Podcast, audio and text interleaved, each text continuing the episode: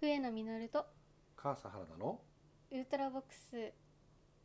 最近思うことがありましてお何ですか周りにあの7月生まれの人多いなと、まあ、前々から思っていたんだけどおそういえばミークも確か7月生まれだよねうんあっていうのもあって7月生まれに気づきやすいのかなとは思うんだけどなるほねまあ、ちょっと紹介するとはいあのラジオトークの、えーデラックスさんはいはい7月1日生まれ、はいえー、慎吾アットマーク徘徊詩人さんはい慎吾さんだねはい7月9日はいかなきっと、であと、えーバビジェニさんはい7月11日はっいていうのでああ皆さんおのめでとうございますそうおめでとうございますであれなんですよおおお誕生日うん配信ウィークみたいなー感じになってあーすごいでるすね聞いてくださってるね方とかでもそう言って7月生まれ多いんですね そあーうでねあの小学生時代に文集であのみんなの誕生日を書くっていうコーナーを、まあ、ちょっと自作で作ったんですよ、はいはいで当時多分35人ぐらいこうクラスいたんだけど、うん7月だけで8人いたんだようーね、ん多いでね人生で確かに誕生日うんが同じ人にめちゃくちゃ合うんだよねあその日にちをね日にちまでね日にちま月だけじで、ゃなくてそねうそうそうそうおーすそうごいっていうのでちょっと実際に多い誕生月ってどこなんだろうってちょっと調べたんですようんで、まあ、1年の中で、うんその一番多いのがうん9月ああ9月はいはいで次いで7月8月になるとあやっぱ7月多いんだなと、ああその十月10日とか一般に言われるけれど、うそん、のなんか逆算で言った時に9月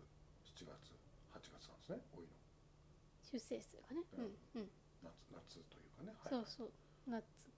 夏ですねはいっていうのでだから9月もきっといろんな人のお誕生日なんじゃないかうな、んなるほどねうん、でもこれがめちゃめちゃこうこのウルトラボックスに関しては7月は多かったけど9月全然いなかったら面白いですねこれはこれで、ねね どうなんだろううね、ん、でねこの7月でまあ7月でちょっと思い浮かべるのが、うん、あの吉野博さんっていう詩人がいらっしゃるんですよはいはいあの有名なのがあの夕焼けはいはいかなはい存じ上げてますで、まあこの人があのどっかで書いてあったんだけどあのひらがなの「なうん」が好きなんだってへえうんで娘に「ななこ」って名前つけたんだっうて、んうんうんで7月7日生まれなんだってあすごいですねうん七子って言葉が好きだったけどまたこれが上手に7月7日生まれなんだいやなんかね実際はうん7月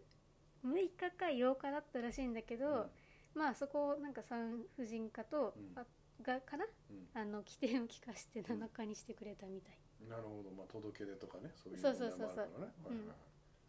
い出生届ですもんねこれってね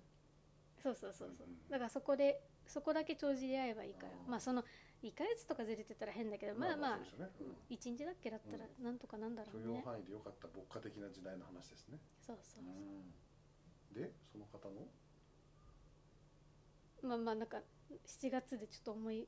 浮かんだとはいはいいうとこなんだけど、はいそうねこの人で話す話ねなんかねえーっと、まあ、さっき有名なのが「夕焼け」って言って多分吉野博さんの「夕焼け」は知ってる人多いのよ、うんまあ、どういう話かっていうとあの、ね、電車に乗ってうん女の子が何回かこう席をねうん譲るんだけど、うん最後あのまたその譲ろうと思ってわざとねわざとかなその女の子の前に老人が立った時にうん席が譲れなかったみたいなうんうん多分そういう詩読んだことあると思うんだはいけはど、いはい私が好きなのはねこのまさにこの「七子に」っていう作品があってああちょっと知らないです知らないうんこれあの大人になればなるほどむちゃくちゃ響くよえちょっとよかったら教えてくださいあはいえはいじゃあえちょっとが頑張って読むけど頑張って読むよじゃあうんいきます赤いリンゴの頬をして眠っている七子お前のお母さんの頬の赤さはそっくり七子の頬に行ってしまって一頃のお母さんの艶やかな頬は少し青ざめたお父さんにもちょっと酸っぱい思いが増えた唐突だが七子お父さんはお前に多くを期待しないだろう人が他からの期待に応えようとしてどんなに自分をダメにしてしまうかお父さんははっきり知ってしまったからお父さんがお前にあげたいものは健康と自分を愛する心だ人が人でなくなるのは自分を愛することをやめるときだ自分を愛することをやめるとき人は他人を愛することをやめ世界を見失ってしまう自分があるとき他人があり世界があるお父さんにもお母さんにも酸っぱい苦労が増えた苦労は今はお前にはあげられないお前にあげたいものは香りの良い健康と勝ち取るに難しく育むに難しい自分を愛する心だはいという作品でしたいい詩ですねあのーこれ教科書に載ってたのようん当時うんでこ高校生だったかなでその時にこの作品すごい私の中で響いてこれすごくいいよねってみんなに言ったんだけど、うんうんなんか当時はほらみんな若いからさ、うんうんうなんか多くを期待しないだろうとか言われちゃうとなんか変な感じ違和感があったみたいあまあで失望感みたいに勝手に思っちゃったのかな、うんその当時のお友達はでほら教科書に載ってる話ってもっとこうダイナミックに分かりやすいものってあるじゃんはい、あのなんか人に親切にしてもらった話とかうんなんかそういう話の方が全然いいじゃんみたいなうんだからこの七子にはねあんまり受けが良くなかったんだようん、ああそうでもすね大人になってから分かる良さってあると思うんだよここでって、なんかそのなんていうのかなこう自分を愛する心を失ってはいけないよってうんうんいうことなんだよね、あのうん最初の言い方がなんていうかあれだったじゃん多くを期待しないだろうって言い方をしちゃったから、うんちょっと響きづらいところはあるけど、ん伝えたいことはそ、まあ、それもそれなんだけど、その愛するうん自分を愛する心を大切大切にしてくれっていうことう。んうんいやでも過度な期待でねその潰すねプレッシャーで押し潰すよりもその自己肯定感ってね最近よく言うけど、うんそこの心理的安全性みたいなことをねそういう難しい言葉を使わずにうんうん誰にでも分かる言葉でこうやってこう心に響くように伝えるって本当に詩人として素晴らしい内容ですねこれ、うんうん、なんかもう高須とかそういう話じゃなくただただ感動し ました、原田さんが素直に感動しているいうんやほんとこれ読み上げられてよかったけど私こう目で読んでる時いつもねこううん涙が出ちゃう、うんなんかそっか確かに自分もこう期待にちょっとうん、で負荷を自分にかけてたことあったなとかうん、そうなんか自身の思いもそうだしなんかこう親目線とかねどいろんなこう思いでこう工作するとこの詩のねこう重みとか良さがよりね伝わるいい詩ですね。ねなんかうあのなんかね就活の時をちょっと思い浮かべちゃうんだけど、 ん私が結構箸にも棒にもかかんなかったからうん当時ねでもうすごいこうなんだめなんか面接うんとかの日程入れまくっててさうん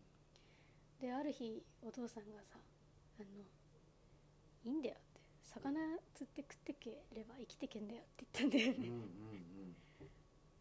まあ要するに親の目線でなんかそのアクセクしてなんかとんでもない会社に入っちゃうよりは会社に入らなくてもうんうんこう心豊かに生きてることの方が大事だよみたいうんそうねまさにこの詩の健康でいてくれればいいっていうね、なあそうそうそうそうそこに尽きることをね端的にお父さんはその時はその魚釣ってね食って生きてきればいいんだっていうふうにおっしゃったってこともねそうそうそああねいい詩だしいいお父さんのお話でいそやう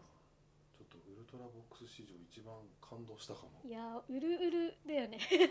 うウルトラじゃなくてん うんほんと今日はウルウルボックうスるうるッボックスでございますよ、いや素敵な詩を教えてくださってありがとうございますでまた、はいね、読み上げてくくれたことでなんかすごいいいいい詩だなって伝わったのでありがとうはい。じゃあちょっとあのぜひねあの読んでほしいなと。うんなんかまたこれね文字でもまた見てほしいですよねうんよければね皆さんにうん。はい。というのでそろそろ終わりにしたいと思います。はい。7月生まれの皆様改めてお誕生日おめでとうございます。ありがとうございますはい。そしてあの吉野博さんの七子におすすめなのでぜひ読んでみてください。あとでついでにあの愛はズボンもねすごいいいからね読んでみてくれるといいかなと思います。はい。お相手は私笛野実と母さん原田がお送りしましたはい。それでは次回のウルトラボックスでお会いしましょう。